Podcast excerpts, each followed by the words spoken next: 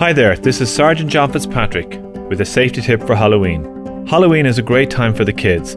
They're on the streets in their neighbourhoods. They're excited, but they're inattentive and unpredictable. Please slow down and be especially alert when driving your car. Eliminate any distractions inside your car so you can concentrate on the road and your surroundings. Drive slowly and anticipate heavier pedestrian traffic. Turn your lights on earlier so they can better see you as well as you seeing them. Popular trick-or-treating hours are 5:30 p.m. to 7:30 p.m. So be especially alert for children during these hours and have a happy Halloween. This message is brought to you by An Garda Síochána.